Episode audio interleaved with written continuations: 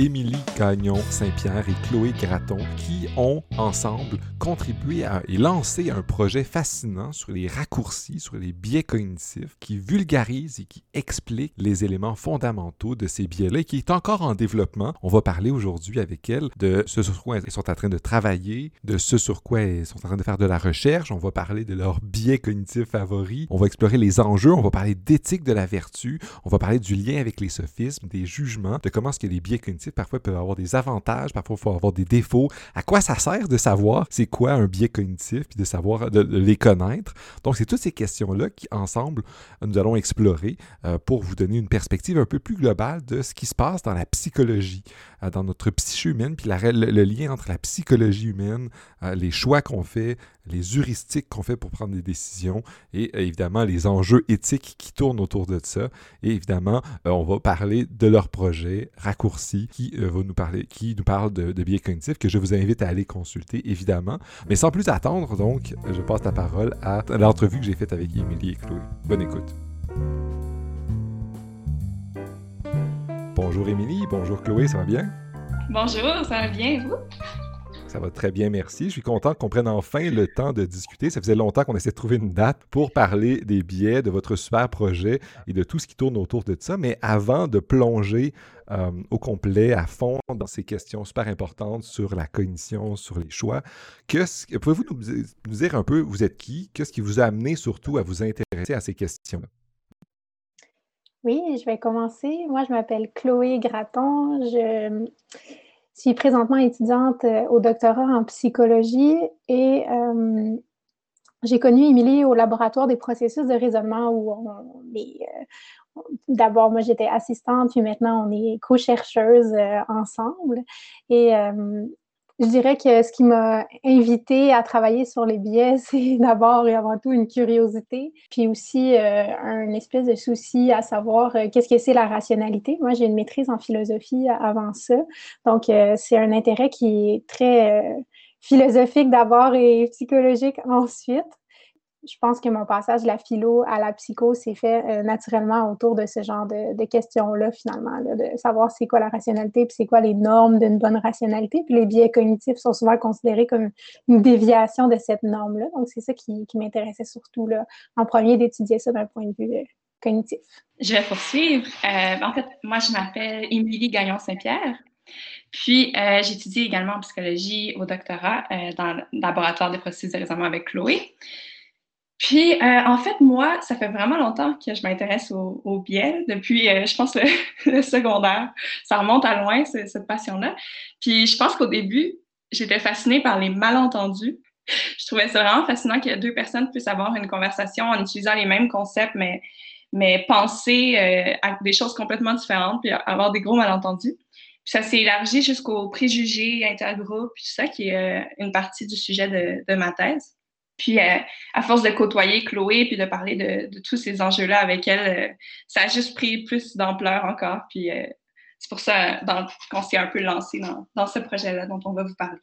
Sans plus attendre, alors tu introduis bien le sujet, vous introduisez bien le sujet. Pouvez-vous nous parler de, ce projet-là que vous allez faire? Aussi de vulgariser ou de rendre accessible l'action des biais cognitifs? Pouvez-vous nous dire c'est quoi le projet et, c'est quoi la portée ou qu'est-ce que vous voulez faire avec? Euh, raccourci, c'est un guide en ligne des biais cognitifs. Donc, c'est surtout un site Internet qui propose euh, un panorama des biais cognitifs. Puis tout ça, c'est fait de façon vulgarisée. Donc, il y a plusieurs euh, choses à dire à propos de ça. Pour nous, être chercheuse, ça vient avec une responsabilité de un peu rendre intelligible puis rendre accessible euh, ce qu'on étudie. Premièrement, parce que dans notre vie de tous les jours, on parle avec des gens qui sont pas nécessairement euh, dans notre laboratoire, sur la chaise à côté de nous, à faire les mêmes choses que nous. Donc, euh, on n'aime pas trop être euh, en vase clos. On aime pouvoir parler de, ce qui nous intéresse. Puis on se rend compte aussi que les gens qui ne sont pas nécessairement à l'université ou juste qui sont dans d'autres domaines que nous sont très intéressés à parler des, caractéristiques de la psychologie humaine puis des biais cognitifs de façon plus spécifique. Donc, premièrement, c'est cet élan-là d'être capable de se donner un vocabulaire pour parler avec tout le monde que ça peut intéresser. Donc, ça, c'est pour l'aspect vulgarisation, si je peux dire. Puis euh, peut-être une petite dernière chose que je dirais à propos de ce projet-là, c'est que c'est important pour nous aussi d'aborder les billets de manière à dire un peu aux gens comment est-ce que la recherche expérimentale, donc la recherche scientifique en psycho, se fait, puis comment est-ce que c'est pas juste de la spéculation, mais qu'on peut effectivement parler de biais cognitifs, puis de dire qu'ils existent, ou qu'ils n'existent pas, ou qu'on s'était trompé, etc. Donc, euh, oui, mais je rajouterais euh, également que Chloé et moi, on est toutes les deux dans un domaine de recherche très fondamental. Donc, on fait, on fait des, des études sur les processus fondamentaux de, raisonnement des gens. Puis on a des collègues qui travaillent sur des, sujets très appliqués puis qui peuvent comme réellement ou en tout cas plus directement faire une différence euh, dans la vie des gens. Puis je pense qu'on avait un petit peu le désir euh, profond que, que, nos sujets de recherche aillent plus loin que juste un petit peu les, les, quelques personnes qui vont lire nos thèses. On avait envie de pouvoir parler de façon plus appliquée du, du raisonnement puis des biais cognitifs c'est envie de faire, euh, de vulgariser ou de partager les idées tout à fait admirable. C'est un super beau projet que je vous avertis déjà que je vais utiliser pour mes étudiants et étudiantes quand je vais parler des différents biais parce que c'est hyper important. Mais je suis content que ça vous plaise. C'est moi qui dois vous remercier parce que c'est un super beau projet. Mais j'aimerais maintenant qu'on retourne un peu sur les biais eux-mêmes. Qu'est-ce que c'est un biais cognitif? que c'est important? C'est comme deux questions en une, mais je pense qu'elles sont liées. Alors, vous nous dire un peu c'est quoi un biais cognitif et de quelle manière est-ce que euh, c'est important d'en être conscient? oui, je vais commencer. Euh, en fait, juste pour, euh, pour initier, je veux juste dire qu'il y a beaucoup de modèles explicatifs autour de ça, mais, mais je, vais, je vais dire un petit peu la, vision qu'on a utilisée pour le site. dans le fond, un petit peu comment ça fonctionne, c'est qu'on a beaucoup d'informations à gérer. Euh, que ce soit socialement ou plus individuellement. Il y, a, beaucoup de choses qui se passent dans notre environnement. Puis, euh, pour gérer, pour euh, traiter toute cette information-là, ben, on utilise des raccourcis. Puis on a besoin de ces raccourcis-là, ils sont nécessaires à ce qu'on fonctionne de façon efficace. On ne peut pas toujours retenir notre information jusqu'à ce qu'on ait une bonne validité logique puis une bonne certitude. Il faut qu'on prenne des décisions dans des contextes d'incertitude où est-ce qu'on n'a pas toute l'information. Donc, il faut qu'on fasse des raccourcis. Ces raccourcis-là sont très, très utiles, mais ils peuvent mener à des erreurs qu'on va appeler les biais cognitifs. Donc, c'est des erreurs qu'on est capable de prévoir un petit peu parce qu'ils sont systématiques. Puis, euh, on est capable de les diagnostiquer, de les nommer euh, à, travers la recherche empirique qu'il y a eu euh, depuis quand même assez longtemps. Donc, je ne sais pas si Chloé, tu veux rajouter quelque chose à, à la définition globale. c'est un, un, aspect qui est, qui est, quand même assez important de notre définition des biais cognitifs, qu'on doit être capable de les prévoir. Euh, de manière systématique. Puis ce que ça veut dire, ça, en fait, ça a beaucoup rapport avec la méthode scientifique. Être capable de prévoir un biais, ça veut dire être capable de dire que dans telle population, dans telle circonstance, c'est possible que la tendance à interpréter l'information de X façon se manifeste, c'est possible dans une grande probabilité. ce que ça veut dire, ça, c'est qu'une discussion sur les biais cognitifs, c'est pas seulement de dire j'ai remarqué que euh, ma tante fait souvent le biais de corrélation illusoire euh, parce que c'est dans sa personnalité ou etc. Non, la, la, recherche scientifique, quand même, va mettre en place des protocoles qui permettent d'isoler un phénomène puis de prédire dans quelle mesure ça va se manifester en ce sens-là, c'est pas des biais qui sont liés à une personnalité ou à une personne ou à certains trucs, c'est quelque chose qui devrait être distribué envers la majorité des gens. Euh, est-ce, que c'est ça la perspective? Euh, ben en fait, dans certains cas, oui, mais pour qu'on puisse dire qu'un biais est lié ou est plus euh, fortement présent chez une population qui a tel trait de la personnalité, il faut qu'on l'ait étudié en contexte expérimental puis qu'on ait comparé avec les gens, par exemple, qui n'ont pas du tout ce trait de personnalité-là, etc. Mais de façon générale, la façon que c'est abordé, euh, la plupart du temps dans les devis qu'on voit, arrête-moi si je me trompe, Émilie, c'est que ce sont des traits qui sont plutôt généralisés pour le moment. C'est ça qu'on remarque euh, parce qu'ils seraient plus fondamentaux de la cognition finalement. Exactement. En fait, il va avoir, ça va être des traits qui, qui sont présents en général chez euh, pas mal tout le monde, sauf qu'on sait qu'il y a des contextes, euh, des circonstances, aussi des, des, caractéristiques individuelles, des traits de personnalité qui vont les amplifier ou nous rendre plus susceptibles d'avoir de, ces biais-là. Donc, il y a des recherches, il y a un pan de la recherche qui est consacré aux euh, caractéristiques individuelles qui nous rendent plus susceptibles d'avoir des biais. Mais il y a aussi la recherche qui, est sur les biais en général parce qu'on sait que même s'il y a des gens qui sont plus, euh, à risque d'en avoir, on, les a quand même tous en général. J'aimerais continuer un peu sur ça. Je vais bientôt vous demander quelques exemples de biais pour qu'on parle de quelque chose de précis. Mais avant tout ça, ma première question, c'est est-ce que c'est une recherche scientifique qui est reléguée, qui est dans le domaine de la psychologie, ou est-ce que c'est quelque chose de plus multidisciplinaire? Au début, Chloé, tu nous disais que tu venais de philo, tu étais déjà un peu sensible à ça. Moi, j'en ai entendu parler un peu dans d'autres domaines. Il y a l'économie comportementale. Les économistes s'intéressent aux biais dans les rapports de, de choix, de gestion des ressources, etc., de choix des trucs d'économistes, mais il y en a les philosophes en termes de rationalité. Euh, est-ce que c'est quelque chose qui est, qui est comme contrôlé ou dominé, ou disons qui est, qui, un truc plus psychologique, ou c'est quelque chose de plus multidisciplinaire? Euh, oui, en fait, c'est vraiment euh, très multidisciplinaire. pour, premièrement, parce qu'il y a beaucoup, beaucoup de phénomènes très, très variés. Dans les biais cognitifs, il, y a vraiment plein de choses différentes puis qui agissent à différents niveaux. Mais moi, c'est vraiment quelque chose qui m'a qui, m'a motivé pour ce projet-là à la base, c'était que on puisse venir de disciplines très différentes puis parler du même phénomène sans s'en rendre compte. On avait des conversations avec des collègues euh, en philo, tout ça, puis on parlait du, du même phénomène, mais ça a pris vraiment longtemps avant qu'on s'en rende compte parce que des fois, on n'a pas la même terminologie, on n'a pas, on n'a pas, euh, on connaît pas les mêmes euh, caractéristiques du phénomène. En psycho, on a une vision très empirique. En philo, c'est un petit peu plus théorique. Puis nos connaissances gagneraient vraiment à être partagées pour avoir cette vision-là plus, euh, plus nuancée et complexe.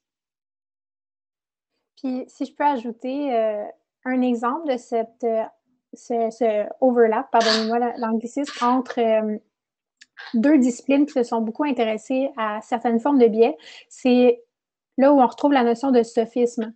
Puis on reçoit euh, quand même beaucoup de propositions, puis d'auteurs de, qui voudraient écrire sur les sophismes. Ça nous a forcé un peu à se positionner, à savoir quand est-ce qu'un sophisme commence à pouvoir être considéré comme un biais cognitif et quand est-ce qu'on ne peut pas parler de ça. Puis pour la deuxième édition, ça va être abordé. On va avoir toute une rubrique sur les sophismes. Puis pour le moment, on aborde certains sophismes comme des biais cognitifs quand il s'agit de tendance à commettre le sophisme de manière systématique, etc. Puis qu'est-ce qui peut motiver ça? À ce moment-là, on, peut presque parler de synonyme entre sophisme et biais. Mais dans d'autres cas, euh, pour ceux qui sont familiers avec certains sophismes qui ont plus rapport avec l'éthique du discours ou du débat, comme euh, l'attaque contre la personne, le sophisme ad hominem, par exemple, là, on va moins parler d'un biais cognitif puisque c'est comme intentionnel. Ça pourrait être facilement être évité ou corrigé, etc. Donc, la discussion sur le sophisme est hautement multidisciplinaire et intéressante dans une discussion sur les biais, mais il faut savoir euh, quand euh, c'est le cas, quand ce n'est pas le cas, puis une bonne définition solide des biais cognitifs devient utile euh, dans ce cas-là. Mais en fait, anticiper une question que j'avais aussi, parce qu'en tant que philosophe moi-même, quand j'enseigne, on parle de sophisme. Puis comme tu dis, des fois, il y a, un, passage. Des fois, c'est biais cognitif. Des fois, c'est quelque chose qu'il faut être prudent face à nous-mêmes. Des fois, c'est dans notre interaction. C'est quelque chose de l'éthique de la discussion. L'expression sophisme est, parfois pas très claire, puis englobe du moins beaucoup de choses. Je pense que tu fais bien de montrer qu'il y a des éléments là-dedans qui sont biais quand c'est systématique. On peut quand, c'est une erreur systématique, prévisible, comme vous dites. Euh, mais de l'autre côté, il y a des, des, enjeux qui sont plus liés à, la discussion, à l'éthique, à ne pas être une personne terrible. Exactement. Alors, euh, là, on voit que c'est un domaine très multidisciplinaire. Là, maintenant, on a parlé de sophisme aussi. Pourriez-vous nous donner quelques exemples de biais, euh, des, des, trucs qui reviennent souvent, euh, c'est un, bon exemple de biais qui illustre la définition que vous nous avez donnée. C'est une, si j'ai bien noté, c'est des erreurs systématiques qu'on peut prévoir dans une population donnée. Euh, oui, très bien. il y a beaucoup, beaucoup, beaucoup de biais. Donc, euh, rendu là, c'est un petit peu nos, préférences personnelles. Euh, moi, j'ai en psychologie sociale, il y a beaucoup de biais qui sont facilement illustrables parce qu'ils sont très concrets. Il y a le biais de. Tout, il y a beaucoup de biais qui touchent aux attributions. Donc, les, raisons qu'on va donner pour quelque chose qui nous arrive. Euh, il y a le biais d'attribution fondamentale, qui est, euh, c'est l'erreur euh, fondamentale d'attribution. Puis, dans le fond, c'est une tendance qu'on a à trouver des raisons dispositionnelles pour les comportements des gens. Donc, je vais donner un exemple concret. Si je vois quelqu'un qui, passe à côté de moi dans la rue, puis qui m'accroche qui passe rapidement, puis si je vois quelqu'un qui passe rapidement à côté de moi dans la rue, puis qui m'accroche, euh, mon premier réflexe, ça va être de trouver une attribution à, son action qui, vient de l'intérieur de la personne. Donc, je vais dire, ah, c'est quelqu'un d'impoli, c'est quelqu'un qui fait pas attention à son environnement. S'il est jeune, par exemple, je peux dire, ah, les, les jeunes aujourd'hui, ils sont, sont, vraiment centrés sur eux-mêmes, ils font pas attention. Puis, on va sous-estimer les causes qui sont euh, situationnelles. Donc, peut-être que la personne qui vient de passer rapidement à côté de moi avait une urgence euh, assez grave. Euh, peut-être que si un membre de sa famille a eu un accident puis qu'elle est pressée à retourner ou quoi que ce soit. Donc, il peut avoir des raisons externes. Mais les, les études montrent qu'on a tendance, quand, quand c'est quelqu'un d'autre qui a un comportement négatif, à vraiment leur attribuer des causes internes euh, à ce, ce comportement-là, puis à sous-estimer toutes les causes externes. Donc, ça, ça peut être un biais qu'on est capable de repérer facilement. Mais est-ce que je me trompe? Si ça, c'est, je pense que tu décrirais bien un biais, mais qu'on voit déjà un peu le, fait que c'est, parfois c'est difficile de classifier, parce que ça, ça peut être aussi juste une bonne personne d'être humble euh, épistémiquement, de se dire, bien là, en fait, de ne pas juger la personne sur une action qu'on vient de voir, sur ses dispositions. Est-ce, que je me trompe ou est-ce qu'il n'y a pas une. Certes, c'est un biais, mais de l'autre côté, il y a aussi quelque chose qu'en tant qu'agent, on doit euh, être plus humble face à nous-mêmes, puis ça, nous demande de, de, de développer des vertus épistémiques ou du moins sociales, peut-être? Tout à fait. Puis ça revient un petit peu à ce qu'on disait tantôt, c'est-à-dire que les biais, c'est quelque chose de généralisé, mais qu'il y a des traits de personnalité, il y a des caractéristiques, des variables personnelles qui vont les rendre plus ou moins euh, présents chez certaines personnes. Par exemple, il y a beaucoup d'études sur euh, euh fait qu'une personnalité qu'on appelle en psycho autoritaire, donc d'avoir des tendances à à voir le monde comme étant hiérarchique, puis avoir euh, une vision un petit peu plus compétitive de la vie ben, va mener à plus de tous ces biais-là un peu attributionnels, tout ça. Donc, il y a des caractéristiques, il y a des traits de personnalité, il y a des tendances euh, plus ou moins euh, vertueuses qui peuvent mener à plus de biais, effectivement. Puis aussi, euh, ben, ce qui est intéressant dans cet exemple-là, c'est que sais, dans le fond, les scientifiques, ce qu'ils ont remarqué, c'est que c'est très prévisible, ça, puis que cette asymétrie-là, qu'on va essayer de, de, de, de, mettre en pratique, de façon automatique ou inconsciente, qui consiste à dire Ah, la personne, si elle a fait ça, c'est parce qu'elle est comme ça, en fait. Puis ça, c'est immuable. Oui, on peut essayer de développer des vertus pour contrebalancer ça, mais les chances sont que ça ne changera pas notre perception initiale. Mais par contre, après, on va pouvoir dire Ah, cette personne-là est, tellement impolie, euh, les jeunes aujourd'hui. Puis là, tu te rappelles, ah non, en fait, peut-être que genre, sa mère est en train d'accoucher, en fait, et que ça presse, puis c'est le cadet aussi de, de m'accrocher le bras ou quoi. Fait que ces vertus-là vont pouvoir contourner un peu ou même, peut-être rétrospectivement, corriger un peu le jugement, mais il demeure que le biais cognitif va quand même pouvoir se présenter a priori, qu'on va pouvoir le combattre a posteriori. Donc, dans ce sens-là, ça reste un peu comme cette notion-là de cognitif automatique implicite, même si on est capable de réfléchir là-dessus de, de vouloir s'améliorer. Excellent, excellent, je comprends mieux. Est-ce que vous avez d'autres exemples? on a l'erreur d'attribution, où on attribue à quelqu'un qui t'accroche ou qui fait quelque chose, on dit Ah, t'es donc fondamentalement ça, puis c'était une, erreur, un biais. Est-ce que vous en avez d'autres? Peut-être l'exemple le plus, euh, le plus connu en ce moment, du moins, ce serait le biais de confirmation, qui est euh, la tendance des gens à euh, premièrement, ne pas euh, chercher de preuves invalidant leur hypothèse et deuxièmement, de croire que leur hypothèse est confirmée avec l'ajout de preuves confirmatoires. Donc, euh, la norme qui est un peu violée, si on veut, par ce biais cognitif-là, c'est le fait que une hypothèse n'est pas prouvée parce qu'on ajoute des preuves. Il faut aussi pouvoir l'infirmer ou essayer de l'infirmer. Et si on n'arrive pas à faire ça, euh, on va considérer que la preuve est plus convaincante. Donc, le biais de confirmation, c'est la tendance finalement systématique à ne pas chercher à infirmer son hypothèse et à penser par là euh, que toutes les preuves qu'on amasse vont confirmer son hypothèse. En fait, je suis assez d'accord avec toi. C'est une blague avec euh, confirmation. J'avais une question à ce sujet-là. tu dis, est-ce que le, biais de confirmation, c'est aussi lié, tu disais que les, biais cognitifs qu'on a, euh, c'est souvent des trucs qui nous empêchent à faire des bons jugements, mais c'est le lien avec la méthode scientifique. On devait faire un, le biais de confirmation, c'est de ne pas bien appliquer la théorie scientifique, c'est de ne pas essayer de trouver euh, des, contre-arguments ou des, preuves, des, informations contraires. Euh, est-ce que c'est lié à ce que, ce que tu nous disais au début?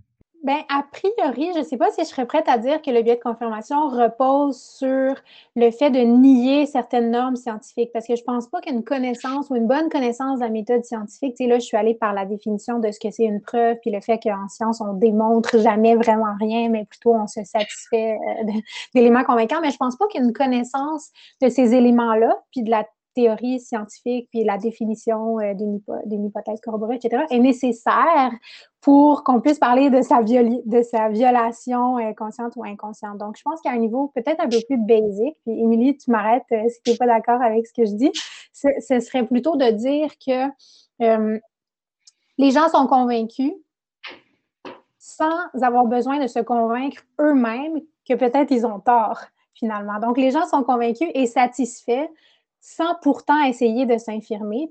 Puis ça, c'est quand même assez euh, indépendant, puis à un niveau un petit peu plus basique que par rapport à une vraie réflexion sur ce que c'est une science, puisque c'est une confirmation. Je voulais juste rajouter euh, une dimension un peu plus concrète, euh, parce qu'on parle un petit peu abstraitement de ce biais-là, mais juste pour aider à, pouvoir le repérer peut-être autour de nous.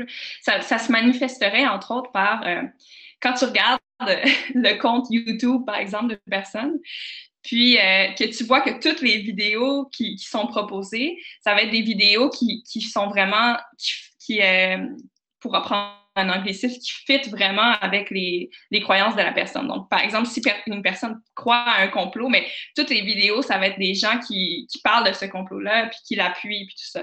Donc, on va vraiment s'entourer des, personnes qui pensent comme nous sans aller écouter les vidéos de gens qui, qui, donnent d'autres argumentaires. Donc, ça va être vraiment une manifestation concrète sur Facebook. On va juste avoir des gens autour de nous qui publient des choses semblables sans aller voir les autres sources d'informations. Et ça soulève des enjeux importants parce que, un, euh, bien, c'est confortable pour moi. C'est confortable d'être entouré de gens qui confirment nos, valeurs et nos choses. Puis là, en plus, ça soulève un deuxième enjeu qui est lié à ça, c'est euh, les technologies de l'information, mais ils veulent nous faire plaisir. leur but, c'est qu'on reste accroché le plus longtemps. Fait on pourrait dire qu'ils jouent sur ce biais-là. Euh, mais est-ce que c'est un biais? J'aimerais ça, c'est comprendre en quoi c'est un biais. Parce qu'ultimement, il y a un côté de moi qui pourrait dire, mais j'aime ça être juste confortable. J'aime ça qu'on me dise que j'ai raison. C'est plaisant, c'est satisfaisant. Mon cerveau, il m'envoie plein de, de, plaisir. Je suis comme, yes, j'aime ça être entouré de gens qui m'aiment. Est-ce est, que c'est plus un, de, quelle manière c'est un biais ou c'est juste quelque chose, une préférence, une, favoriser le confort d'être entouré de gens qui ont, qui ont la même préférence que moi, euh, au même sens que j'aime être entouré de gens avec qui je m'entends bien puis qui sont gentils avec moi, etc. C'est toutes ces choses-là, en fait. Il y a plusieurs dimensions. Il peut y avoir des dimensions euh, très conscientes, volontaires, de Ah, non, ça ne me tente pas de, de, parler de, de, tous les arguments qui vont contre ce que je pense. Mais ça reste qu'à la base, on n'a pas l'énergie de gérer, on n'a pas les ressources cognitives pour gérer tout le temps toutes les alternatives. Il y a une variable en psychologie qui s'appelle le besoin de fermeture cognitive. Ça varie en, dimension chez les gens, mais ça reste qu'en général, on a besoin que les choses soient claires, qu'il n'y ait pas trop d'ambiguïté, pas trop d'alternatives. Puis, ces processus-là de, juste arriver à une conclusion claire, tout ça vont mener au biais de, confirmation. Ou est-ce que souvent, inconsciemment, on n'a pas l'énergie de gérer les alternatives. Mais là, on en a deux très bons, puis très que vous, nous avez bien présentés, les rangs d'attribution, le biais de confirmation, puis évidemment votre projet, votre site web en regorge. J'aimerais maintenant que vous nous disiez lesquels sont vos préférés. Parce que dans tous ceux sur lesquels vous avez travaillé, il y en a sans doute certains euh, qui, vous ont plu plus, euh, qui, vous inspirent plus, ou du moins que vous voyez peut-être plus autour de vous, qui vous dérangent plus. C'est quels, quels vos préférés? Disons, je formule la question comme ça. Euh, lesquels sont vos préférés? Donc, pour moi, il y en a deux. Le premier, c'est euh, un biais qu'on n'a pas encore abordé euh, sur le site web, qui est euh, l'illusion Muller-Lyer, qui est la fameuse illusion où on présente deux flèches horizontales. la première, c'est une flèche avec les deux embouts qui pointent vers l'extérieur. La deuxième, c'est horizontale parallèle avec les deux embouts de flèche qui pointent vers l'intérieur. Puis, on vous dit laquelle est la plus longue. Puis, les deux ont exactement la même longueur. Mais celle qui a les deux embouts vers l'intérieur, semble à peu près un pouce plus longue. Puis ce qui est intéressant avec ce biais-là, c'est que c'est un biais cognitif de la perception Donc, c'est utile pour introduire la notion de biais cognitif parce que même quand on nous le dit, ils sont de la même longueur. Prends une règle, mesure-les. Ça ne nous satisfait pas. le cerveau continue à voir la deuxième comme étant beaucoup plus longue. Puis ce genre d'illusion-là euh, a rapport beaucoup avec la façon dont on traite l'information, puis la façon dont notre cerveau réorganise l'information perceptuelle qui nous arrive dans un input, on va dire, un petit peu plus euh, pur et dénué de, traitement qui est la connaissance, puis tout le bagage qui influence la perception finalement. Puis pour moi, c'est une illusion que, que, j'aime beaucoup pour aborder les biais avec les gens, pour dire, même si tu le sais, là, ça ne veut pas dire que ça va régler la question parce qu'on a une tendance naturelle, une impulsion à croire certaines choses malgré euh, ce qui serait la norme, malgré qu'on sait ici la norme, c'est qu'elles sont pareilles. Euh, maintenant, un biais beaucoup plus cognitif, qui est mon préféré de tous les temps, c'est celui euh, qui m'occupe aussi pour ma thèse, c'est le biais de répétition ou le, biais de vérité illusoire. Et Émilie, tu l'auras deviné. Euh, évidemment, c'est mon biais préféré. Donc, dans ce, par ce biais cognitif-là, ce qui se passe, c'est qu'une information répétée mot pour mot va être plus crue euh, qu'une information nouvelle. Donc, même s'il n'y a aucune preuve ajoutée, la seule répétition ajoute comme un signalement de la vérité. Puis, euh, ce qu'on voit, c'est que même quand on sait qu'une information est fausse, si on nous demande d'évaluer sa, sa croyabilité, si on veut, sur une échelle de 0 à 7, disons, bien, la première fois, on peut mettre 1. Euh, parce qu'on pense que c'est faux de toute façon. Mais la deuxième fois, ça se pourrait très bien, on a une tendance à répondre 1.5 ou même 2. Puis à mesure qu'on nous le répète, on va le croire un peu plus, même si on n'est pas dans, euh, on, ne balance pas non plus du côté vrai, on reste dans le faux, mais il y a un espèce de fine-tuning qui fait que, ah, quand même, on est capable de moduler la croyance, même pour des, des items qui sont faux, seulement en les répétant. Donc, pourquoi c'est mon billet préféré? C'est que je trouve ça hallucinant que la seule répétition puisse être interprétée comme une preuve supplémentaire, puis ça a des conséquences que je vous laisse imaginer euh, par rapport à la dissémination d'informations notamment. Mais en, fait, avant de, laisser la parole à Émilie pour savoir lesquels sont ses préférés, j'avais juste deux commentaires parce que je trouve que les deux qui préfèrent sont vraiment intéressants. Le premier, est-ce qu'il n'y aurait pas un lien avec l'autre expérience qui est un peu de psychologie sociale sur on présente à des groupes euh, des barres euh, élevées de plus en plus, euh, certaines sont plus hautes, d'autres sont égales, ou je me rappelle plus le, détail. Puis là, ultimement, on a plein de l'expérimentateur ou expérimentatrice ont a des complices. Puis là, il y a une poignée de gens qui vont donner la mauvaise réponse. On se dit laquelle est la plus grande. Puis là, la, personne, on évalue arrive à la fin. Là, elle voit le résultat, tout le monde était, dit que c'est la fausse, le faux truc. Ils vont, ils vont prendre le mauvais choix, même parce qu'on est comme biaisé au conformisme. Du on dit, bon, évidemment, c'est pas la même expérience. Puis un, tu disais, c'est les perceptions. Mais il y a un lien quand même entre la question des perceptions, puis nos biais et les pressions sociales. Ça, ça serait mon premier commentaire. Puis le deuxième, avant de. Je vais te les lancer en rafale. Euh, j'ai préparé une question que je vais vous poser plus tard euh, sur, sur cette question. Et la répétition, c'est fondamental parce que dans le livre de Joseph Heath, Enlightenment 2.0, euh, l'auteur, il, va prendre ce, ce, cas-là en disant Mais c'est la raison pour laquelle on doit s'attaquer aux médias, puis on doit diminuer la quantité de, de médias que les gens consomment. Il défend ce qu'il va appeler le slow politics ou le slow news parce que les, êtres humains, la répétition, ça les fait croire les trucs, puis les politiciens le savent, les gens dans les médias le savent, puis ils font juste jouer en boucle de l'information pour convaincre les gens. Puis à la limite, dès que tu es conscient de ça, et tu vas argumenter, on devrait juste diminuer la quantité d'informations qu'on nous bombarde, parce que ça nuit à notre capacité à faire des, choix euh, rationnels ou des bons choix ou des choix euh, qui, sont des bons. Alors, euh, évidemment, deux points en rafale avant de passer la parole à ta collègue. OK. Pour le premier point, euh, je pense que c'est intéressant que tu mentionnes euh, l'étude sur le conformisme. Je pense que c'est quand même distinct puisque dans l'étude sur le conformisme, il y a quand même une prise de conscience qui vient choquer. Il y a un conflit euh, interne qui se manifeste qui est, ben voyons donc, est-ce que je suis, le seul qui n'aurait pas perçu comme il faut? Pourtant, je suis sûre, mais ah, les conséquences de me révéler, je veux dire la même chose que, les autres. Tandis que dans, ben, en tout cas, de la façon dont, moi j'ai compris cette étude-là.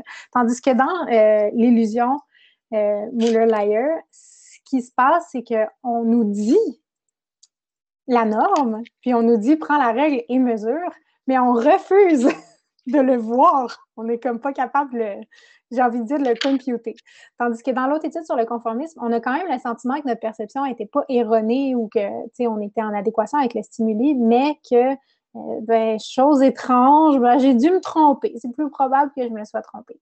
Donc, il y a une petite nuance entre les deux, mais le conformisme, tu as raison de, le souligner, c'est très intéressant dans le contexte des biais aussi, mais je pense que la discussion des biais cognitifs que nous, on essaie de mettre de l'avant, ça se passe à un niveau, euh, un, step en, avant, un step avant ça, euh, puis ça se passe plus au niveau... Euh, inconscient que conscient, puis je vais me conformer. Par rapport au deuxième point sur les médias en boucle, on a une entrée super intéressante euh, qui va sortir euh, dans les prochains jours, en fait, sur la chambre à écho. Puis euh, le fait que la chambre à écho peut être un incubateur à biais de confirmation, mais aussi à biais de répétition, notamment par la voie des algorithmes, puis de la quantité d'informations, puis la création d'un réseau social aussi biaisé. Puis qu'on voit, c'est que oui, effectivement, quand l'information est répétée, répétée, répétée, puis qu'elle est répétée en allant dans le sens de sa propre idéologie, ben, ça fait un cocktail explosif finalement euh, par rapport au jugement, puis au jugement qu'on peut avoir envers cette information-là. Puis c'est pas parce que les gens sont niaiseux, c'est juste parce que ça mène à une surcharge à quelque part, puis sur la croyance, euh, ça a des effets qui sont très difficiles à contrer, effectivement. Effectivement, tu accumules le biais de confirmation, la répétition, ça fait un, ça devient explosif, effectivement. Euh, j'aurais évidemment plein d'autres questions, mais je passe la balle à Émilie maintenant. Oui, euh, je vais juste rajouter un, tout petit détail par rapport à, toute cette euh, question-là qui est vraiment intéressante. C'est qu'effectivement, on n'en parle pas souvent, mais il y a des contextes parce que plusieurs biais peuvent interagir ensemble. je pense que c'est vraiment une, bonne. c'est intéressant pour le, biais de conformisme. Avec l'exemple, avec les lignes, tout ça, ben, peut-être qu'il y a aussi un biais de répétition là-dedans. Peut-être que effectivement, à force de, voir les répétitions qui, euh, qui se rajoutent parce que plusieurs personnes ont cette réponse-là qui est étonnante, ben, il y a aussi un biais de répétition qui va s'activer. Donc, ça se peut que dans un contexte, il y a plusieurs biais, ce qui complique un petit peu la recherche. Euh, puis c'est super intéressant de se demander qu'est-ce qu'on devrait faire par rapport à ça. si on sait effectivement que de voir 15 fois le mensonge de Trump un effet négatif, ben est-ce qu'on ne devrait pas réglementer mieux les médias? Tout ça, c'est super intéressant. Maintenant, pour mes biais préférés, euh, c'est difficile de choisir parce qu'il y en a tellement qui sont super fascinants. Mais euh, je pense qu'un de mes biais préférés, qui n'est pas le plus important du tout, qui n'a pas nécessairement des répercussions si négatives que ça, mais que je trouve vraiment fascinant, c'est le biais de complaisance, euh, aussi connu sous le nom du biais égocentrique. parce que euh, on peut facilement le repérer chez les gens autour de nous dans leur discours. C'est aussi un biais d'attribution. Ça ressemble au biais d'erreur euh, fondamentale d'attribution dont je parlais un petit peu plus tôt.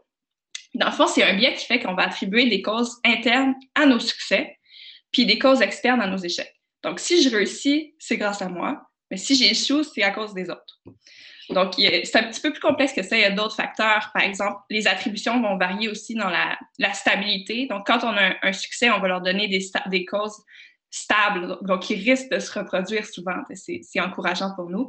Alors, quand on a un échec, ça va être des, causes un petit peu plus instables euh, qui vont moins nous, nous faire peur. Euh, donc, euh, si si mon article a été publié, il était vraiment bon, mais s'il n'a pas été publié, ben, les, réviseurs avaient probablement des, motivations euh, opposées aux miennes, puis tout ça. Donc, ce qui est vraiment fascinant avec ce biais-là, c'est qu'on le repère vraiment facilement quand les gens parlent de, leurs expériences. On peut vraiment voir qu'ils ont cette tendance-là à, se protéger, à protéger leur estime d'eux. Puis aussi, ben, c'est pas nécessairement négatif parce qu'il y a des, études qui montrent que euh, le biais est vraiment moins présent chez les populations qui ont euh, de la dépression. Donc, on sait que souvent, les gens en dépression, ils ont des, des, euh, schémas très négatifs d'eux-mêmes, puis du monde autour d'eux, puis tout ça. Donc, ils vont moins avoir tendance à faire preuve de ce biais-là, puis à protéger leur estime d'eux. Donc, peut-être qu'on en a besoin au final pour être capable de fonctionner sans se sentir constamment menacé par, notre environnement. Donc, c'est un, phénomène que je trouve vraiment intéressant puis qui est très fortement démontré euh, les, dans les études empiriques. Là, il, vraiment, euh, il y a des effets très forts. Mais j'en profiterai pour une autre question sur ça, parce que je trouve ça hyper fascinant que tu utilises. c'est le genre de choses qui intuitivement on peut voir les gens. Les gens qui rationalisent des trucs, puis on utilise ce genre de vocabulaire-là. Puis on voit les gens qui, font une chose terrible, puis toi, de l'extérieur, tu juges un ami qui dit Ben non, évidemment, c'est la faute des autres. Puis là, toi, tu connais cette personne-là, tu te dis Ben non, c'est un peu ta faute quand même. C'est toi qui as fait X, Y, Z. Euh, mais c'est un biais tu dis psychologique, un peu comme Chloé a dit, c'est, vous faites un pas de recul quand même, vous pensez aux éléments qui se passent dans la tête, mais ça a des conséquences sociales aussi. Quand tu vois des gens qui disent tout, les succès, c'est évidemment tout moi, mais tous les échecs, c'est les autres. Moi, les gens comme ça m'énervent. Comme cette personne-là est vraiment chiante. Euh, c'est pas très vertueux pour reprendre l'éthique de la vertu de, d'être ce genre de truc-là. Mais comme tu dis, ça a des avantages. Fait il, c'est intéressant de voir de quelle manière nos biais peuvent avoir des impacts, du moins, sur notre vie sociale, sur la perspective des autres, etc. Tout à fait. Quand je dis qu'il y a moins de répercussions sociales, euh, c'est plus parce que les répercussions sont un petit peu plus au niveau individuel.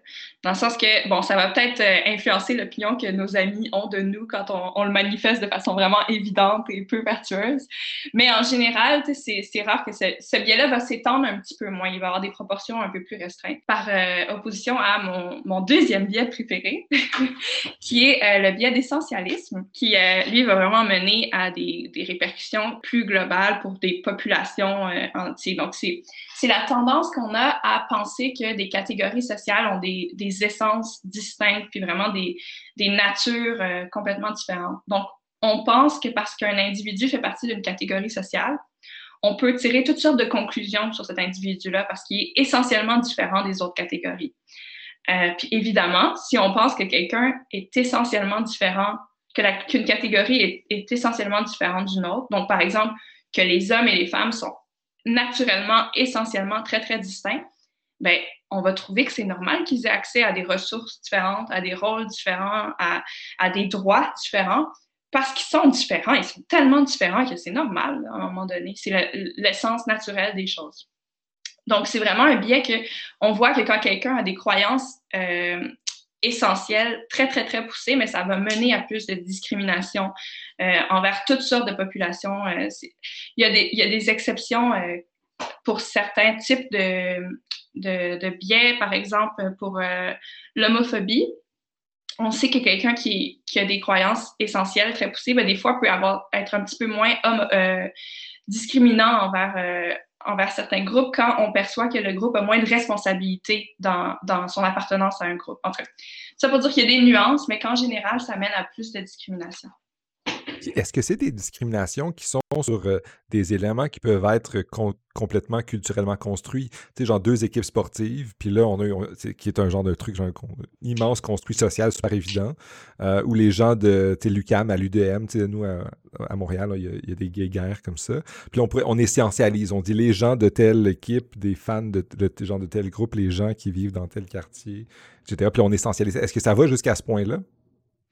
Euh, c'est un petit peu difficile de répondre à cette question-là parce qu'il y a d'autres, comme, comme on disait plutôt, il y a d'autres biais, d'autres phénomènes qui rentrent en, jeu. Par exemple, on a un biais pro-endogroupe, donc envers notre propre groupe. Dès qu'on a une identité de groupe, on va favoriser notre groupe. Donc, il y a tellement de choses qui rentrent en ligne de compte que c'est difficile de vraiment identifier qu'est-ce qui est causé par une vision essentielle. Euh, mais j'aurais tendance à dire que oui, ça, a certainement un, rôle qui, dès que, dès que ça va se cristalliser dans notre tête, qu'il y a vraiment des distinctions essentielles entre deux groupes, automatiquement, le, biais va avoir, euh, va avoir ces, impacts-là.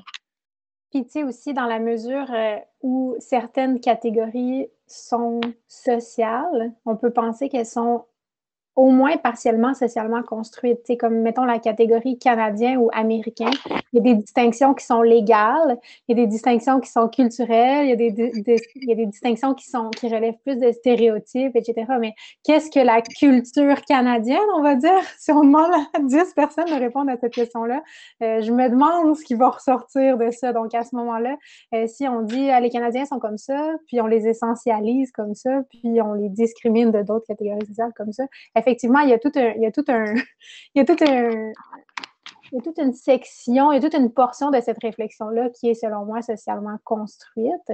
Puis si je peux faire un petit lien avec euh, le sophisme naturaliste, justement, tu sais, on va souvent dire le sophisme naturaliste, c'est ah ben parce que c'est comme ça, ça devrait être comme ça, ou parce que ça a toujours été comme ça, ça devrait être comme ça encore, ben euh, souvent un bon contre-argument contre le sophisme naturaliste, c'est ah oui, tu sais que c'est comme ça déjà toi, donne-moi donne-moi la preuve en fait que c'est comme ça. Puis là, ça devient, ça devient très difficile parce qu'il y a des catégories qui sont finalement dimensionnelles et non catégorielles, etc. Puis on se lance dans tout un débat philosophique là-dessus. Puis juste pour ajouter euh, une petite nuance, effectivement, euh, on c'est pas parce qu'on s'intéresse au biais d'essentialistes qu'on prétend qu'il n'y a pas de différence naturelle entre aucun, aucun groupe. Mais on reconnaît qu'on a tendance à surestimer ces différences-là, puis à oublier qu'il y a des différences qui sont construites, qu'il y a des groupes, des identités qui sont construites. Puis il y a, y a tellement on a tellement d'exemples aujourd'hui de différences qu'on considérait comme naturelles, puis qu'en changeant des contextes, on s'est rendu compte qu'elles ne l'étaient pas. Par exemple, pendant longtemps, on pensait que euh, tu dans des orchestres symphoniques, il y avait vraiment, vraiment plus d'hommes que de femmes. Puis on, il y avait des gens qui avaient tendance à dire ben, peut-être que les hommes sont juste euh, de meilleurs musiciens euh, naturellement. Puis il y a plein de programmes qui ont changé les méthodes d'audition pour finalement avoir une audition plus anonyme. Puis en quelques années, les, euh, proportions ont changé assez majoritairement de façon à ce qu'aujourd'hui, on ne peut plus affirmer qu'il doit y avoir une différence naturelle. Donc, il y a plein de choses qu'on prend pour acquis comme étant l'état naturel des choses mais que quand on change le contexte, on se rend compte que finalement, il y avait une grande partie de ça qui était une construction sociale. Ça, soulève plein d'autres questions, mais je vais me retenir euh, pour aller à une autre question générale que j'avais préparée, dont laquelle on, a déjà vu quelques traces dans vos réponses précédentes, qui, qui vient de l'idée suivante. Moi, j'ai plein de billets. J'en ai plein. Euh, je suis au courant, je me suis informé, j'ai regardé votre super beau projet, votre super site, je connais un peu les sophismes. Mais reste que, malgré le fait que j'ai une bonne connaissance, peut-être évidemment pas parfaite, vous venez de l'améliorer beaucoup juste en m'apprenant plein d'exemples aujourd'hui, mais euh, je, suis au courant de ça. Mais je continue à, me tirer dans le pied constamment en étant conscient de mes biais et en faisant plein de choix où je me dis après, oh my god, c'est sûr que j'ai été guidé par tel biais, j'ai fait tel jugement, j'ai fait des erreurs d'attribution, j'ai dit cette personne-là X ou Y, j'ai jugé ça. Euh, j'ai fait des billets de confirmation parce que je suis entouré de gens. J'essaie, j'essaie de sortir de ma bulle, mais euh, je, suis. Euh, je, lis de la philo qui répète les choses que je suis d'accord, puis je fais comme évidemment, euh, la philo analytique, c'est vraiment bien. Vous voyez un peu le genre. mais là, de quelle manière est-ce que. à quoi ça. Si, si je, suis au courant de tous ces biais-là, puis je continue à en avoir malgré ça, à quoi ça sert à, être au courant des biais? Euh, J'aimerais ça vous entendre à ce sujet-là. Il n'y a pas de réponse toute simple à cette question-là. Euh, je, vais, je vais y aller avec ce qui, ce qui, pour moi, est le plus parlant. Je vais commencer par dire que la philo-analytique, c'est la meilleure. Je suis d'accord avec toi. Euh, non, mais sans blague. Par rapport aux pistes de solutions qu'on a essayé d'aborder sur le site, ce qui ressort en premier souvent, c'est faut en être conscient. Mais ce qu'on voit dans la réalité, c'est qu'en être conscient, comme tu l'as mentionné, Gabriel, c'est souvent pas suffisant. Moi, ce que j'aime bien comme piste de solution euh, pour contourner les biais, c'est des modifications de son environnement. se faire des nudges finalement, euh, un peu quand on connaît les biais, on est plus apte à modifier son environnement. Si je prends euh, un exemple tout simple, si je sais que j'ai tendance à essentialiser ou à avoir un biais de favoritisme envers mon groupe, puis que mon groupe, c'est euh, femmes blanches, puis que je suis euh, professeur euh, à l'université, puis je dois corriger des copies, ben je vais demander à ce que les copies soient anonymisées, par exemple comme ça, ça, règle la question. Je ne sais pas si je suis en train de favoriser mon groupe ou n'importe quel autre groupe, puis j'ai pas besoin de me poser non plus une question à savoir quels sont les groupes et quels sont les groupes qui sont distincts. Toutes les copies qui rentrent, je les, corrige juste par le contenu. Ça, c'est une façon de modifier son environnement qui ne va pas nécessairement modifier ma tendance à essentialiser ou à favoriser mon, propre groupe, mais qui va avoir des effets concrets qui vont être moins biaisés. Sinon, il y a un autre, un autre exemple que je peux mobiliser qui est euh, une entrée que j'ai écrite moi-même pour le site, c'est le biais d'automatisation, qui veut qu'on fait plus confiance aux machines qu'aux humains. Puis dans ce procédé-là, on oublie que c'est les humains qui ont dessiné les machines puis les algorithmes, puis que ces algorithmes-là ne sont pas euh, dénués d'erreurs potentielles. Il y a des probabilités quand même d'erreurs. Puis ces erreurs-là sont constamment minimisées euh, dans les comportements humains. Bien, comment est-ce qu'on fait pour contrer ce biais-là? Je veux dire, ça, en apparence, ça peut avoir l'air difficile. Mais une manière de faire, ça peut être de s'établir des protocoles. Euh, de, vérification de ses propres actions quand on utilise une machine, puis de se dire, ce protocole-là de vérification de mes propres erreurs, je n'y dérogerai jamais. Donc, à ce moment-là, ça nous force à s'auto-vérifier, peu importe la commande de la machine. Si la machine nous dit qu'il y a une erreur, on va revérifier. Si la machine nous dit qu'il n'y a pas d'erreur, on va vérifier aux 10 minutes s'il y a une erreur, etc. Donc, dépendamment de la machine qu'on va utiliser. Fait pour moi, une réponse simple euh, à contourner ces biais, ce serait par la modification de son environnement, parce que ça, on a un contrôle là-dessus. Puis, euh, c'est possible d'imaginer d'être créatif pour pas mal de biais, mais euh, c'est ça, des fois, il faut s'inventer des solutions, si on veut. Je suis tout à fait d'accord avec euh, la réponse de Chloé. Puis je rajouterais quand même, euh, c'est ça, en dehors de, des, méthodes par protocole externe, il y a quand même une corrélation qui a été trouvée entre la conscience du fait qu'on est biaisé, puis la tendance à, faire preuve de biais. Donc, on sait que quand même, en général, les gens qui, savent qu'ils peuvent être biaisés vont l'être un petit peu moins. Puis, on, peut le voir comme quand on donnait l'exemple de l'attribution, euh, de l'erreur fondamentale d'attribution, la personne qui, passe à côté de nous puis qui a l'air distraite, puis on va avoir tendance à dire mon Dieu que cette personne-là est centrée sur elle-même. Mais on peut après ça se dire non, non, attends, Émilie, attends. sois, sois plus critique, ça se peut, ça se peut qu'il y a d'autres raisons. Donc, euh, on peut faire preuve, on peut utiliser plus de ressources cognitives et euh, de, la, bonne vieille volonté pour essayer de contrer nos biais ça sera jamais, on n'a pas toujours les ressources pour le faire. Donc, c'est un petit peu à nous à trouver quand est-ce que c'est particulièrement primordial, quand est-ce que c'est ah, plus important d'utiliser ces ressources-là pour vraiment pas être biaisé, quand est-ce que ça peut avoir des répercussions plus négatives si on l'est, puis aussi de s'aider, comme Chloé l'a dit, avec des, choses euh, externes. Mais euh, on, a quand même une marge de manœuvre, c'est juste qu'elle est vraiment, vraiment imparfaite. Je continuerai donc en, questionnant. On voit que l'environnement euh, peut avoir un jeu, designer son environnement, aménager son environnement pour nous protéger contre des biais. Euh, ultimement, les, biais, certains, si on a un peu, selon les contextes, on peut aussi, quand on est au courant du fait qu'on est biaisé, essayer de lutter contre ça. Il y a comme ces deux genres de grandes catégories de stratégies qu'on peut utiliser qui viennent du fait qu'on connaît nos biais ou qu'on en est conscient, du moins. Qu'on, on, voit maintenant l'intérêt. ensuite, j'aimerais savoir ce qu'est l'impact social, parce que les biais, ça a des impacts individuels, comme on vient de dire, mais ça a euh, aussi des impacts sociaux. Est-ce que vous pouvez nous en dire un peu plus sur ça? Bien sûr. Euh, sur notre site, on propose une catégorisation en termes de répercussions. Puis il y a plusieurs sphères qui sont abordées, euh, dont la sphère sociale, qui, je pense, d'abord euh, mobiliser nos, nos, intérêts parce que on se rend compte qu'il y a des erreurs qui se produisent à un niveau cognitif, donc individuel, qui ont des conséquences immenses sur d'autres individus avec qui on partage l'espace de la société. Euh, si on prend les biais qui sont plus sociaux, comme les stéréotypes, les préjugés, euh, etc., ce sont des biais qui ont des répercussions dans absolument toutes les sphères sociales, que ce soit au niveau des politiques, de l'accès, de la mobilité sociale, de l'éducation, du traitement qui est réservé à chacun, chacune euh, par la fonction publique, etc ou même juste entre voisins. Euh, donc, euh, si on pouvait, par exemple, contrer les pratiques de stéréotypes, essentialisme et préjugés en faisant l'éducation en commençant beaucoup plus jeune, puis si on en faisait une priorité sociale, par exemple, bien, ça nous choquerait plus euh, de voir que, disons, dans un département de philosophie où la rationalité euh, est fortement encouragée, on retrouve juste une femme sur 30 euh, membres de la faculté. Ça nous, ça nous dérangerait, on comprendrait pas, on dirait, ben, pourquoi ici, il y a juste des hommes qui, qui pensent, il y a, qu'est-ce qui se passe? Donc, ça passe, selon moi, ces conséquences-là par un changement de valeur qui passe par l'éducation sur les biais cognitifs dont les stéréotypes font partie. Euh, sinon, euh, par rapport aux biais que je mentionnais tantôt par rapport aux machines, euh, de plus en plus, ça peut avoir des conséquences assez, je dirais, inquiétante le fait qu'on fasse plus confiance aux machines qu'aux humains, en pensant que les machines ont été euh, designées de manière parfaite, ou comme si les machines ou le calcul arrivaient à des résultats euh, quasi divins, j'ai envie de dire, semi-humoristiquement.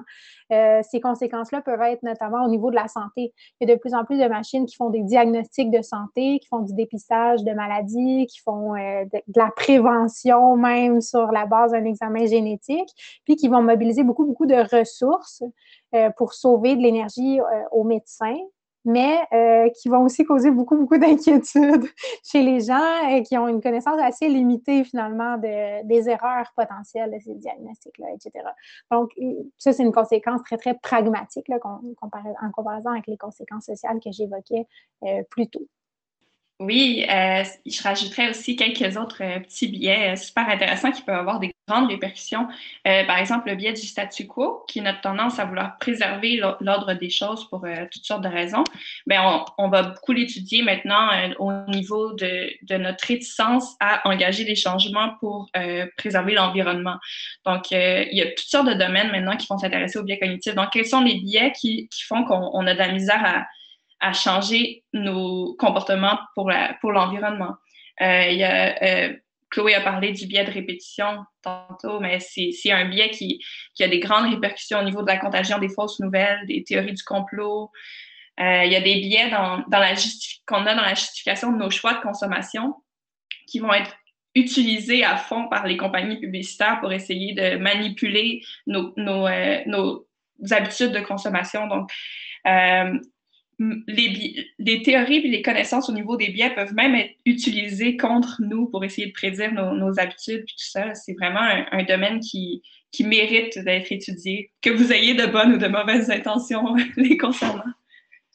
Mais si je, reviens juste sur ça, il y a quand même les biais, j'imagine, puis mon, sentiment, c'est que dans, les premiers qui ont étudié ça, il y a les philosophes, les psychologues, mais il y a aussi les gens de marketing, parce qu'ultimement, les biais, c'est quelque chose qui est fortement mobilisé pour nous vendre des trucs, pour nous convaincre à changer notre comportement et qui est manipulé. C'est juste le choix des prix, de la manière que c'est annoncé. Euh, les publicitaires, surtout qu'eux ont beaucoup d'incitatifs monétaires à bien maîtriser ce sujet-là.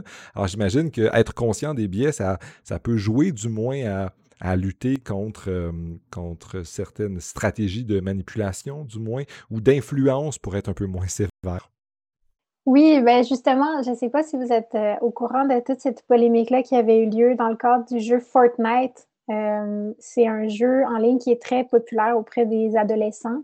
puis l'équipe de de, programmation avait fait appel à des psychologues pour voir euh, c'était comment que ça fonctionnait, les systèmes de récompense euh, chez cette tranche d'âge-là, puis sans être nécessairement en lien avec les biais cognitifs.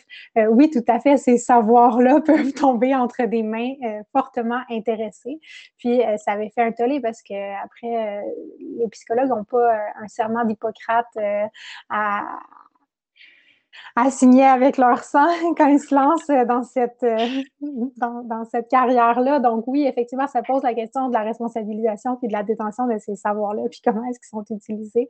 Euh, puis, mais par contre, ça m'amène aussi à souligner le fait qu'il y a certains billets qui sont assez bénéfiques, comme on, a, on en a parlé. On en parle un peu moins, mais c'est un aspect aussi qui est important pour nous, comme il y a l'effet, il y a un effet qui s'appelle l'effet Zeigarnik, donc, on se rappellerait beaucoup plus facilement euh, et mieux et plus longtemps des tâches qui, euh, qui ont été laissées en suspens ou qu'on n'a pas complétées par rapport aux tâches qu'on a déjà complétées. Donc, on peut voir euh, en quoi c'est pratique parce qu'on n'accumule pas de la charge mentale inutilement, puis on se rappelle ce qu'on a à faire. Mais ça, ça peut être un savoir qui est repris notamment par les créateurs de séries télévisées, par exemple, pour garder les gens en haleine, puis garder leur intérêt, puis pour qu'ils se souviennent d'une fois à l'autre. Donc, ils vont arrêter avec un gros punch, euh, puis après ça, on, a hâte que ça recommence, mais ça peut être repris aussi en enseignement avec des profs qui vont mobiliser euh, un petit peu leur connaissance de ce billet-là pour euh, jouer sur l'attention et la mémoire de leurs étudiants. Par exemple, en posant une question à la fin du cours, comme ça, ça donne un peu l'impression que le cours n'est pas fini et qu'il est à compléter par les étudiants et les étudiantes une fois chez eux. Donc, il y a certains billets aussi qui ont des, qui n'ont pas vraiment d'effets négatifs connus, qui sont euh, tout à fait intéressants à manipuler aussi chez les gens, sans que ce soit dans une perspective euh, diabolique. Excellent. Fait ultimement, c'est la manipulation, elle peut aller dans tous les sens, ou du moins, ça peut, ça peut avoir euh, des positifs même sur ça. Là, on, a vu les, effets, l'impact social qui peut être problématique ou bénéfique. J'aimerais revenir sur un autre type de biais aussi, qui est celui dans la recherche. Euh, évidemment, je vais plugger un livre que j'ai beaucoup aimé récemment sur, qui s'appelle The Weirdest People in the World, qui a un titre parfait euh, par euh, Joseph Heinrich, qui, défend l'idée selon laquelle, bien, en fait, une bonne partie de la recherche en psychologie ou dans d'autres domaines, puis je pense évidemment pas le seul à dire ça, là, mais c'est lui que j'ai lu récemment, sur une bonne partie de la recherche en psychologie et, et, qui se prétend universelle ou dire on va parler de l'être humain et de, de qui il est. en fait, il ne, il ne, il parle que des Occidentaux euh, et généralement même plus euh, des, euh, des, jeunes bacheliers ou étudiants au bac une partie importante des gens qui viennent faire des tests que les psys font. Puis j'imagine, puis là c'est la question que je vais vous poser, est-ce que la recherche sur les biais est beaucoup faite sur cette population-là, ces étudiants bacheliers, qui sont peut-être pas représentatifs, un, de la population en général, et deux, de la population globale? Fait que peut-être que les biais que nous aurions, c'est la question que je vous pose, est-ce que les biais que nous avons euh, sont des biais euh, occidentaux? Ou est-ce qu'il est y a quand même une, volonté de d'étendre cette recherche sur les biais-là euh, pour dire mais c'est des biais qui sont humains avec des guillemets et donc qui ont été faits dans plein d'autres cultures qui seraient peut-être radicalement différentes, c'est-à-dire non occidentales et puisque l'auteur du livre défend l'idée, en fait, qu'une bonne partie de la recherche ne fait juste dire qui nous sommes nous, euh, les Occidentaux, euh, les sociétés riches, relativement démocratiques, etc. Euh, mais ça ne nous dit pas grand-chose sur ce qui se fait en Asie, en Afrique, peut-être même en Amérique du Sud. Puis là encore, il y a des débats, mais c'est que ça parlerait pas ça serait, ça serait pas universalisable. Donc, j'aimerais ça vous entendre à ce sujet-là. Oui, c'est vraiment une bonne question. En fait, malheureusement, la recherche sur les biais n'est pas à l'abri de ces biais-là dans la recherche. Donc, euh, c'est tout à fait le cas que la recherche est majoritairement centrée sur, euh, sur les étudiants euh, universitaires occidentaux. Puis, je dirais plus grave que ça encore, quand la recherche essaie d'être comparative, puis il y en on a, plus un phénomène est largement étudié, plus il y a de chances qu'il y ait des méta-analyses qui puissent comparer à travers euh, différentes cultures, tout ça. Mais malheureusement, c'est toute une expertise, la recherche culturelle. Puis souvent, quand c'est fait pour l'instant, euh, c'est pas nécessairement bien fait. Euh, l'exemple classique, c'est passer un questionnaire, le même questionnaire à une population américaine et japonaise sur le bonheur, en utilisant les mêmes termes, peut-être brièvement traduits, mais que le concept est peut-être du bonheur est peut-être différent à travers les deux cultures, puis on ne peut pas le mesurer aussi simplement sans collaboration euh, profonde avec, euh, avec quelqu'un qui vient de, de, cette culture-là. Donc, non seulement la recherche est euh, très, très, très centrée sur nos, populations, mais en plus, quand elle, vise une, une comparaison, c'est pas nécessairement bien fait pour l'instant. Puis c'est définitivement quelque chose qui commence à être admis et abordé plus dans, dans, la recherche en psychologie. Puis il, y il va y avoir de plus en plus d'efforts, euh, je, je l'espère, vers des bonnes recherches culturelles. Parfait. Merci beaucoup pour cette réponse-là. J'aimerais ça en terminer une dernière, encore une dernière question qui est dans ces eaux-là. Euh, un auteur dont j'ai parlé peu plus tôt quand on parlait des médias, Joseph Heath, euh, et, d'autres que j'ai lus, quand ils parlent des biais, font souvent des liens avec la psychologie évolutionniste. Ils disent, euh, par le passé, on vivait dans des sociétés vraiment différentes et nos biais, c'était des heuristiques, des stratégies qui nous permettaient de survivre dans des contextes différents. ils ont souvent une image de, de des humains euh, qui vivent dans des tribus, où on a un genre d'imaginaire ça. Puis il dit, mais à ce moment-là, quand on était dans des.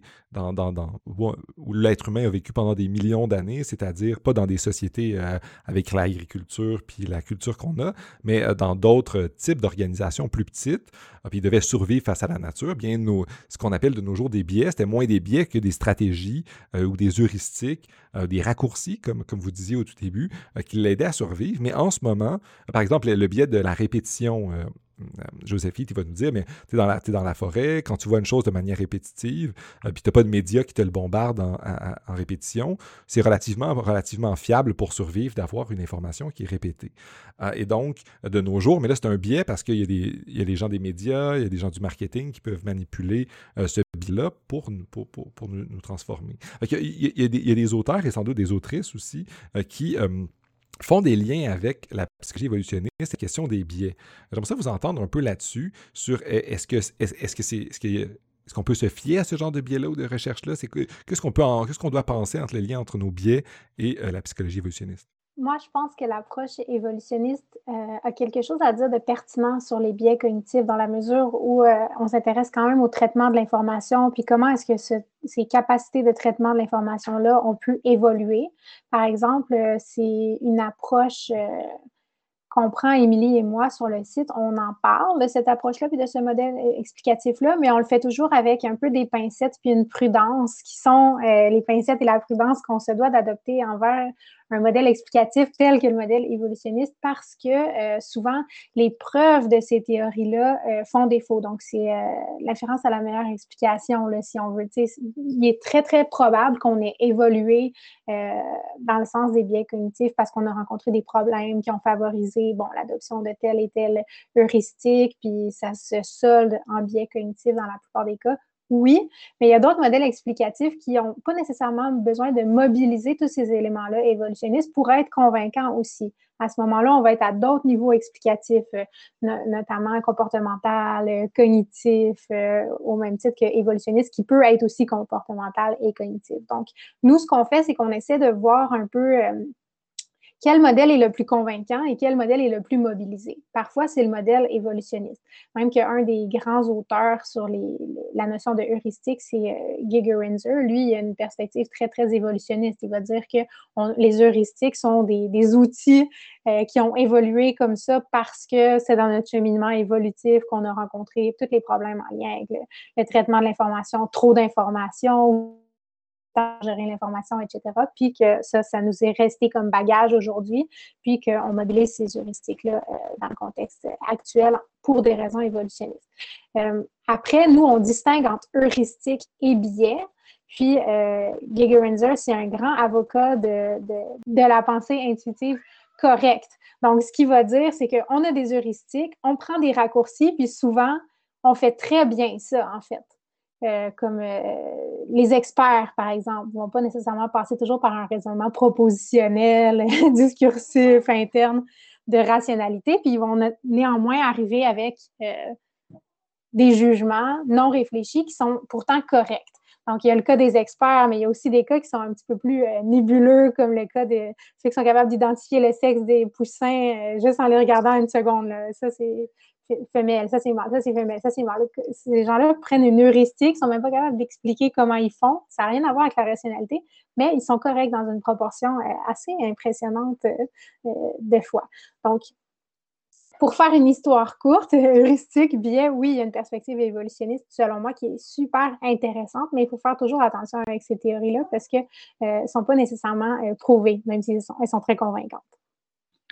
Je rajouterais juste euh, à cette réponse euh, très, très exhaustive que dans le fond, on pourrait aussi argumenter qu'il y a certains biais qui sont encore plus nécessaires aujourd'hui euh, dans le contexte social est-ce qu'on a tellement d'informations à catégoriser puis à gérer. On a même accès, ça c'est assez exceptionnel cognitivement, on a accès à ce qui se passe à plein d'endroits sur la planète où est-ce qu'on n'a jamais mis les pieds. Puis on a toute cette information-là à gérer. Je, sais des choses catastrophiques qui se passent à l'autre bout de la planète. Qu'est-ce que je fais avec cette information-là?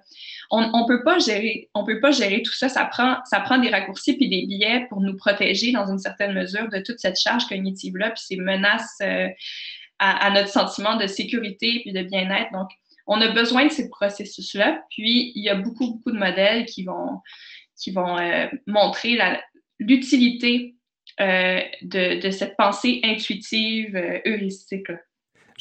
on, se dirige vers la fin, mais j'aimerais vous poser une dernière question avant de conclure parce que euh, c'est J'enseigne l'éthique, j'enseigne l'utilitarisme, le déontologisme, euh, puis c'est les, grandes approches traditionnelles de la philo. Puis à chaque fois que je lis ça, je trouve ça intéressant. L'utilitarisme nous dit faut maximiser l'utilité selon le contexte, avoir des meilleures conséquences.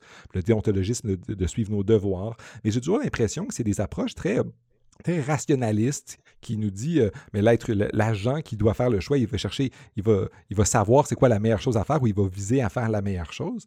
Mais j'ai l'impression qu'il y a une autre approche de l'éthique qui, est revenue dans mes dans mes commentaires sur sur ce que vous avez dit sur les biais, qui me semblait hyper approprié. Puis moi, c'est quelque chose qui vient me, chercher beaucoup, c'est l'éthique des vertus.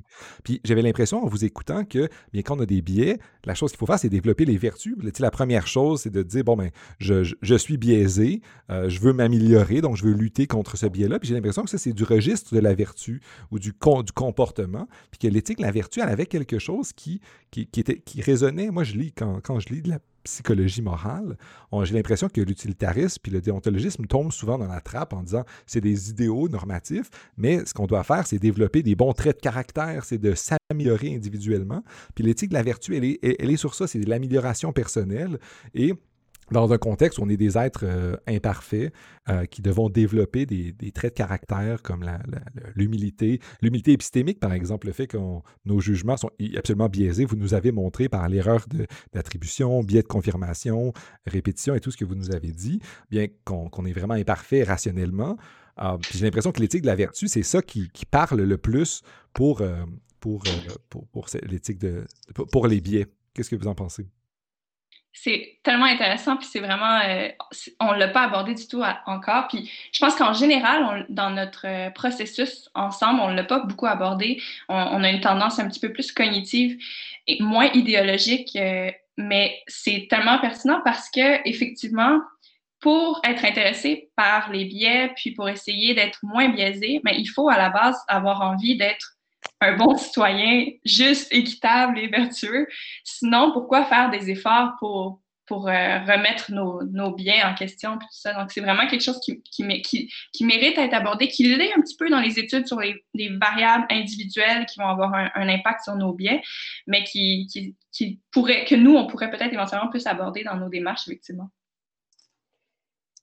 Puis, ça me fait penser aussi que cette discussion-là, elle, a beaucoup été implicite entre Émilie et moi, tu sais, dans toute la vocation du site, puis ce pourquoi on fait ça finalement. Puis ce que tu dis à propos d'éthique de la vertu résonne beaucoup en moi parce que je souvent considéré que c'était la seule éthique dans les éthiques classiques euh, qui sont étudiées, qui donne à quelque part les outils euh, à l'humain de s'améliorer, puis qui fait confiance à l'humain qui est capable d'être un, pas juste un animal rationnel, mais un animal qui est capable de vouloir s'améliorer puis de faire le mieux qu'il peut dans les situations. Puis ce mieux-là, c'est pas toujours le mieux euh, objectif non plus, puis c'est correct aussi. Donc, c'est une éthique très humaine. Puis je pense effectivement que toute la discussion sur les biais cognitifs tasse un peu cet idéal-là de l'humain comme étant un animal rationnel, ou en tout cas qui inclut dans la rationalité d'autres facteurs qui sont euh, des choses comme le fait de pouvoir penser automatiquement, le fait de pouvoir penser inconsciemment à certaines choses, d'avoir des tendances qui sont euh, plus ou moins, euh, qui échappent à notre contrôle. Donc ça, ça peut être considéré comme étant pas de la rationalité, ou au contraire, ça pourrait en faire partie. Donc, euh, oui, cet idéal-là de, s'améliorer, mais aussi d'atteindre euh, une norme qui est soit celle de la connaissance ou celle de la vérité, au-delà de tous ces penchants qu'on a de vouloir avoir raison ou vouloir penser qu'on est meilleur que les autres ou moins biaisé que les autres ou que les autres agissent comme ça parce qu'ils sont comme ça, puis pas la situation. Ben, une volonté de se détacher de ça pour être meilleur, finalement. Je pense que c'est vraiment nécessaire. Puis les gens qui vont vraiment apprécier notre site au-delà de la curiosité, c'est des gens qui vont, à quelque part, euh, vouloir avoir le meilleur d'eux-mêmes, j'ai envie de dire très bonne manière de conclure, de manière de présenter les avantages et les limites, ou du moins de, de, l'approche des biais ou de la réflexion générale sur les biais. Ah ben merci beaucoup. Je pense que j'aurais eu plein d'autres questions, évidemment. On aurait pu continuer la discussion super longtemps. J'avais des questions sur les approches éthiques, puis plein d'autres trucs. Mais euh, je vais vous remercier. Je vais me retenir moi-même et je vais vous remercier pour cette super bonne présentation, discussion des enjeux, non seulement des biais, mais des enjeux sur euh, les biais de confirmation les, des intérêts d'attribution, puis les biais cognitifs en général. Donc, euh, merci beaucoup, Chloé et Émilie. Ça fait un plaisir de discuter avec vous. J'espère que nos auditrices et auditeurs ont tout aussi euh, aimé. Et actuellement, je demande à mes invités de parler de, de, recommander des références sur ça. Mais moi, je vais référer en fait leur projet. Euh, je pense que c'est la meilleure référence que je peux vous donner. allez, allez lire. Le lien va être dans la description du podcast ou de l'épisode de Balado. Vous pouvez aller voir. Ça va être. vous allez apprendre énormément tout autant que j'ai appris beaucoup aujourd'hui. Alors encore merci beaucoup euh, et euh, au plaisir de rediscuter de ça avec vous. Merci à toi. C'était vraiment un honneur de pouvoir discuter sur le podcast avec vous deux. C'était un plaisir qui était tout à fait partagé. Oui, merci beaucoup. Merci. Et comme toujours, merci à la Société de philo du Québec, la SPQ et les gens qui nous soutiennent généreusement. Ça me fait plaisir. C'est grâce à vous que je continue à faire tout ça. Alors merci beaucoup et euh, à bientôt, à au prochain épisode.